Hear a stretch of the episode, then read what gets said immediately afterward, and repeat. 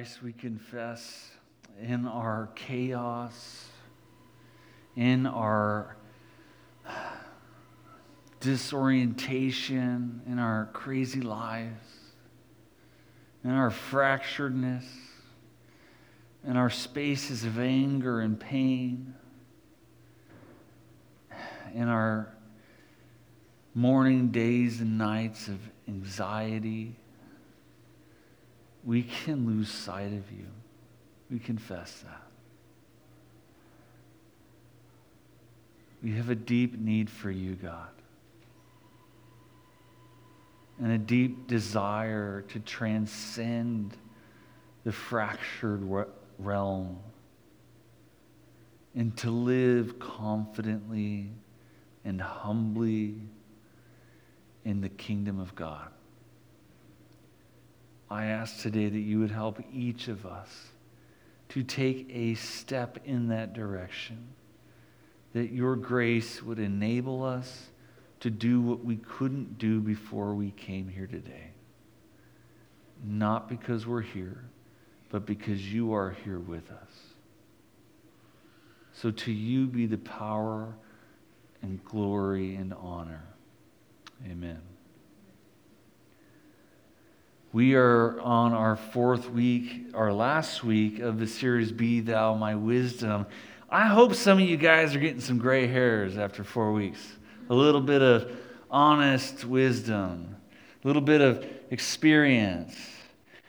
And our confession from the beginning is that wisdom uh, has been tipped upside down, that we have valued, you know, information overload and busy and just chatter over simple truth. And so we've been sort of reorienting ourselves, inviting us to do things we wouldn't normally do in a society that's used to rushing around. We've asked you to stop, to be still, to enter into spaces of quiet, to assume humility in all places, to turn on an active ear towards others out of respect and love, to walk as children of God in anticipation of His greatness. We want to live wise. We want to live wise. Henry Matisse says to look at something as though you have never seen it before takes great courage. I want you to hold that in the back of your mind as we discuss this final topic today. Today, we live in a world of boundaries where we have to constantly maneuver through society's norms, others' offenses, spousal, relational, social cues, avoiding landmines. We have to interpret faces without words. Sometimes words without faces if we're on our phones. We are living on an anxious edge, constantly in a space of rising tumult and disorder ready to pop, ready to break, ready to act, or should I say, react. Easily offended and equally ready to give offense to others. Some of us live there intuitively. Both spaces suffer. Both spaces produce a death in us. They turn our eyes towards others. We learn to look through suspicion, to assume the worst. We think the worst of things, of outcomes, and of people. We are training ourselves for this kind of World War Z, if you will. And in the midst of all these boundaries that we're man- managing and things that we're trying to work out, Few of us know our own boundaries, and even those of us who do rarely observe them. You are constantly crossing your own boundaries. your own limitations. We're disregarding the hedges that reality has taught us, experience has taught us. Pushing ourselves, chasing our dreams, making it happen. Few of us know our boundaries. God has made us of heart, mind, body, and spirit, each with their own capacity. Do you know your capacity?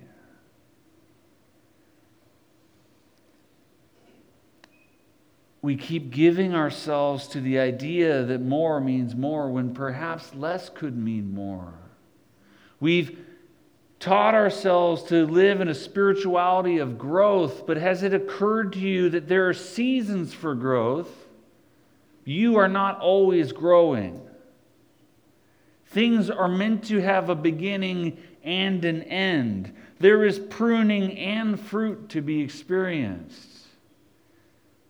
But we want to always be in the culture of productivity, multiplication, addition, and yet, the kingdom of God is a narrow road, and few find it. Subtraction also matters to God. Humility matters to God. Simplicity matters to God. But these are things that can only be experienced as far as we respect the boundaries in which we have been created to flourish and live well in. This heart, mind, body, and spirit that God has made is telling us this all the time. We feel the fatigue, whether we want to or not, when we are overdoing it. How many of you woke up this morning and just like could barely get out of bed? Is it your mind? Is it your body? Is it your spirit? Our bodies keep the score when we disrespect it. Our minds without boundaries take on a mind of their own.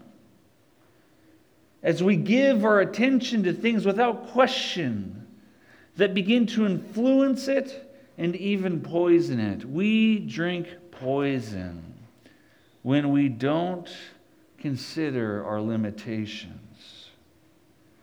Meanwhile, our spirit and our heart are longing for health, but we continue to fill it with temporary antidotes, half measured solutions, because just a little more, and maybe if then, all in service of a multitude of forces at play in you. And then we repeat our pattern the next day.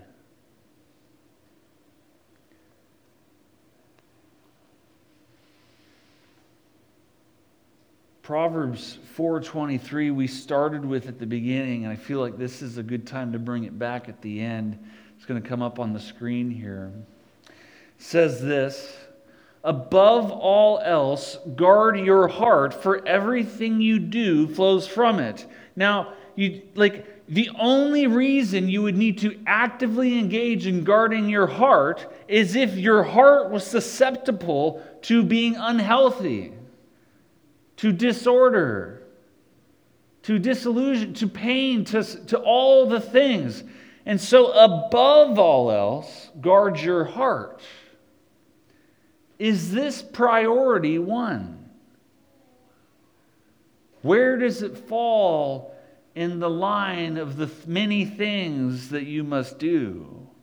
What if this is the only thing you had to do? And by doing this, you would find the freedom you might, have, you might be chasing by ignoring this. Have you thought about that? That a guarded heart might produce the kind of life that can experience one another and God without being so easily offended, without being so easily distraught, without being so easily dunked in the tank of anxiety, without being covered in shame or guilt or all the things that we attach? Is it possible that a guarded heart would allow you to live free of those oppressions? That it would protect you from the spirit of the age and the things that want to devour you. But we would have to have a humility to do that. We would have to have a reverence for God to say, This is good for us. For everything you do flows from it.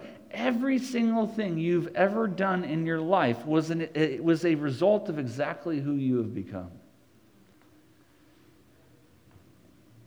Our heart is who we are.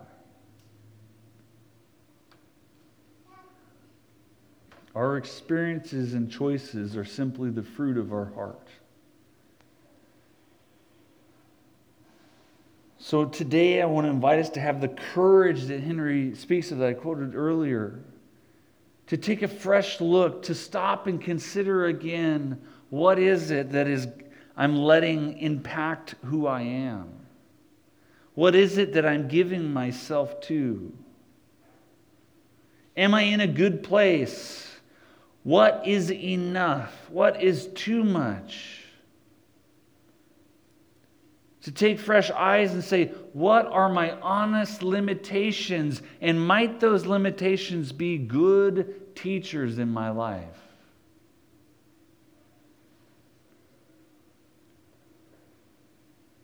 Or must we always try to sustain the high of more, the new, and the next? Or must we always continue to measure ourselves to others? Must we keep upping the game, spending our energy, exhausting valuable time for valueless things.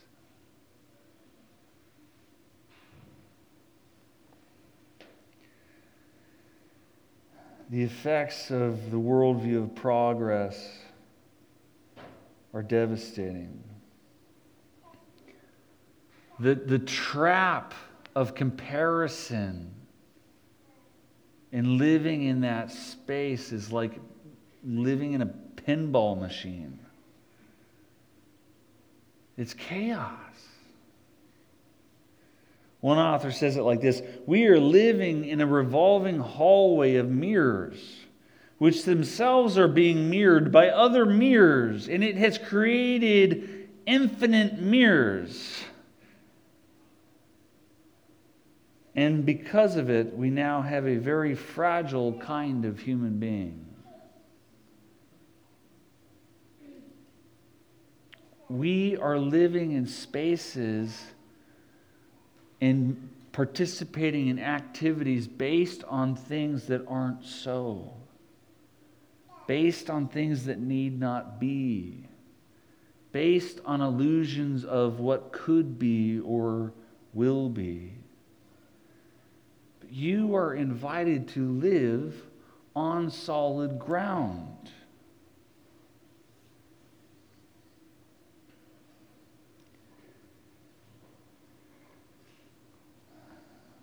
We don't have to wake up in the morning and think, how can I be important today? How can I win and be victorious? How can I fix it? We don't have to live in the narrative of what else can I do?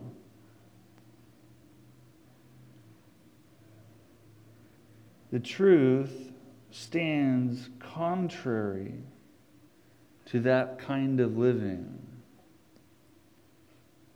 We read about it in the scriptures. Proverbs 17 27 says this He who restrains his words has knowledge, and he who has a cool spirit is a man of understanding. Or, excuse me, whoever has understanding is even tempered. I had another translation up here. Now, think about this for a second, contrary to how we might think about things. The one who has knowledge uses words with limits, restraints. And whoever has understanding is even tempered. And yet we live in a space of constant chatter and constant emotional energy. But wisdom tells us that there's a better way. Limits are good. In Ecclesiastes, we read this story that's buried in there that I, I don't I, I just don't know the last time I saw it or even thought about it until this week. But I think it speaks really well to this idea. If you'll turn there to Ecclesiastes chapter 9, we're going to be in verse 13 through 18. I want to encourage you to follow along in your own Bible because you might want to highlight some things or take note or just read it for yourself. But this is what it says.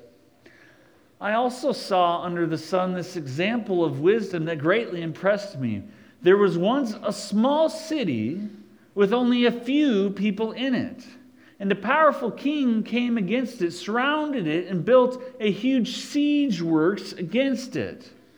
Now there lived in that city a man poor but wise, and he saved the city by his wisdom. But nobody remembered that poor man. So I said, Wisdom is better than strength. But the poor man's wisdom is despised, and his words are no longer heeded. The quiet words of the wise are more to be heeded than the shouts of a ruler of fools. Wisdom is better than weapons, but one sinner, excuse me, weapons of war, but one sinner destroys much good. Now just leave that there for a second and think about this passage for a moment. You need to note here the obvious, but I'm going to say it just in case. The city is small and the king is great. When is enough enough for a great king? In this story here, we see that the king has to take even the small city with few people in it regardless of the fact that he already has a title, he already has an army, he already has countries, he's going to take the small city. This is how people live, by the way. We are kings and queens of our little worlds and we live sort of imperialistically like if i can accumulate this or take on this or have this thing when is enough enough no restraints no limits no capacity well to say no or to hear no No reward was truly satisfying for this king. Nothing was ever enough.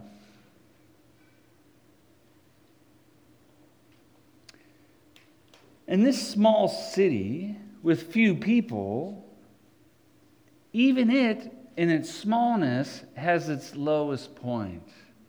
It has this poor man that lives in it And this small city that finds itself in distress doesn't turn to its few people, it turns to the invisible person in the room. It turns to the man without title, without measure, without greatness, without all these things. But this little poor man has one thing that this great king does not have. This poor man has wisdom.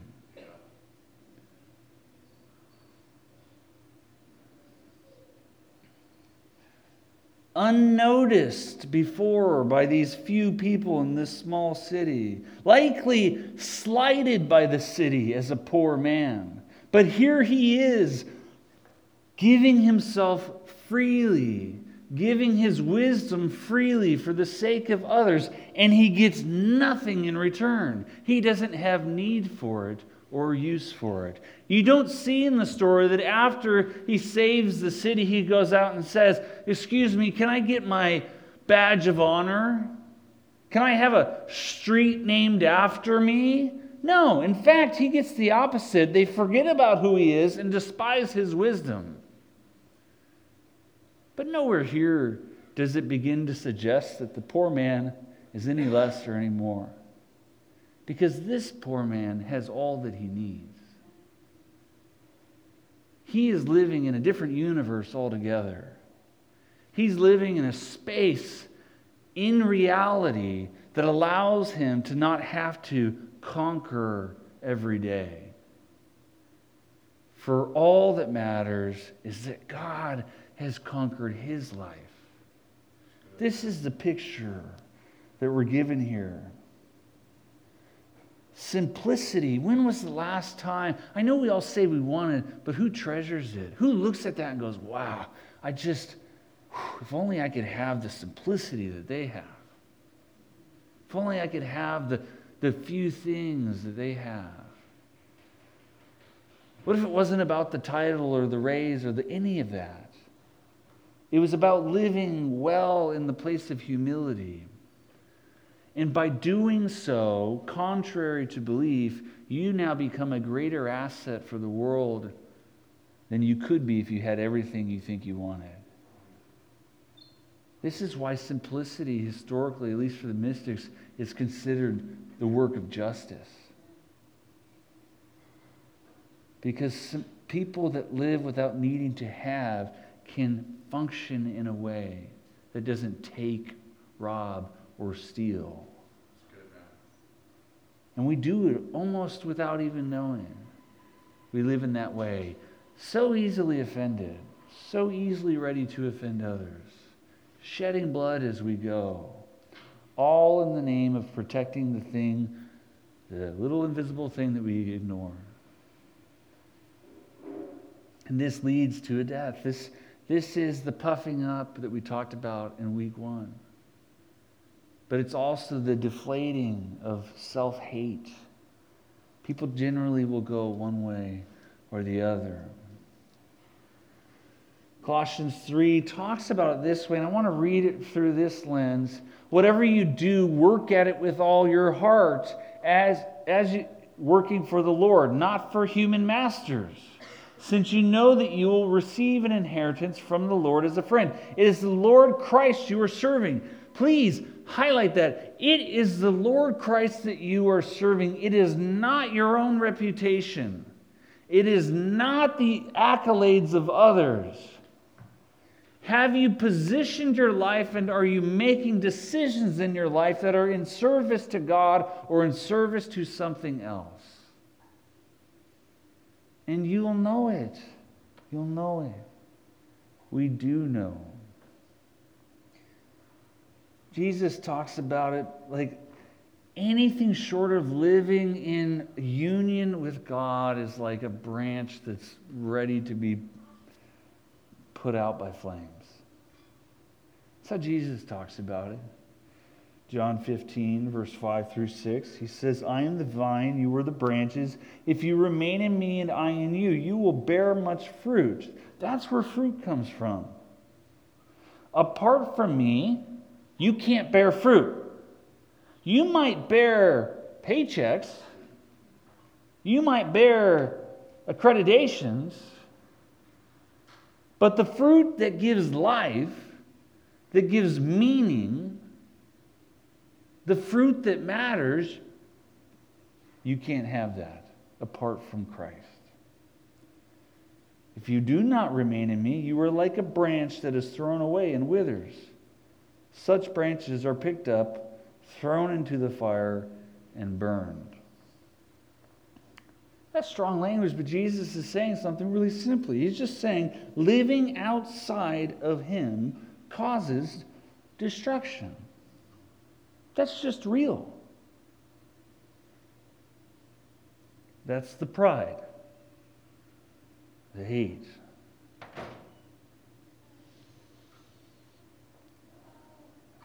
The life that doesn't watch itself, that doesn't respect the lane that God has invited us to live in, the life that doesn't observe the boundaries is a dangerous life. The life that chooses to live in, outside of the branch, could be far better lived in the branch. I was talking to my brother about this. I said, like, anything you do in anxiety, you could do better not in anxiety.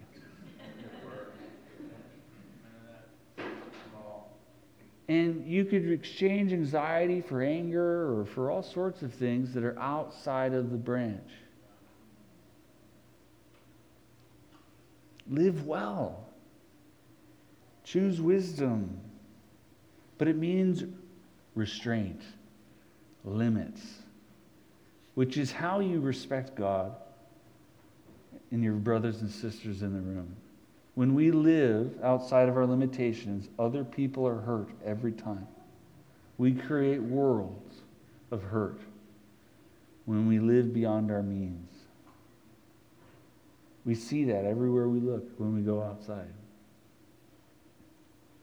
The strange irony here is that life with limits is a life without lack. Life with limits is a life without lack. That's why modesty and simplicity and these things are so good for us.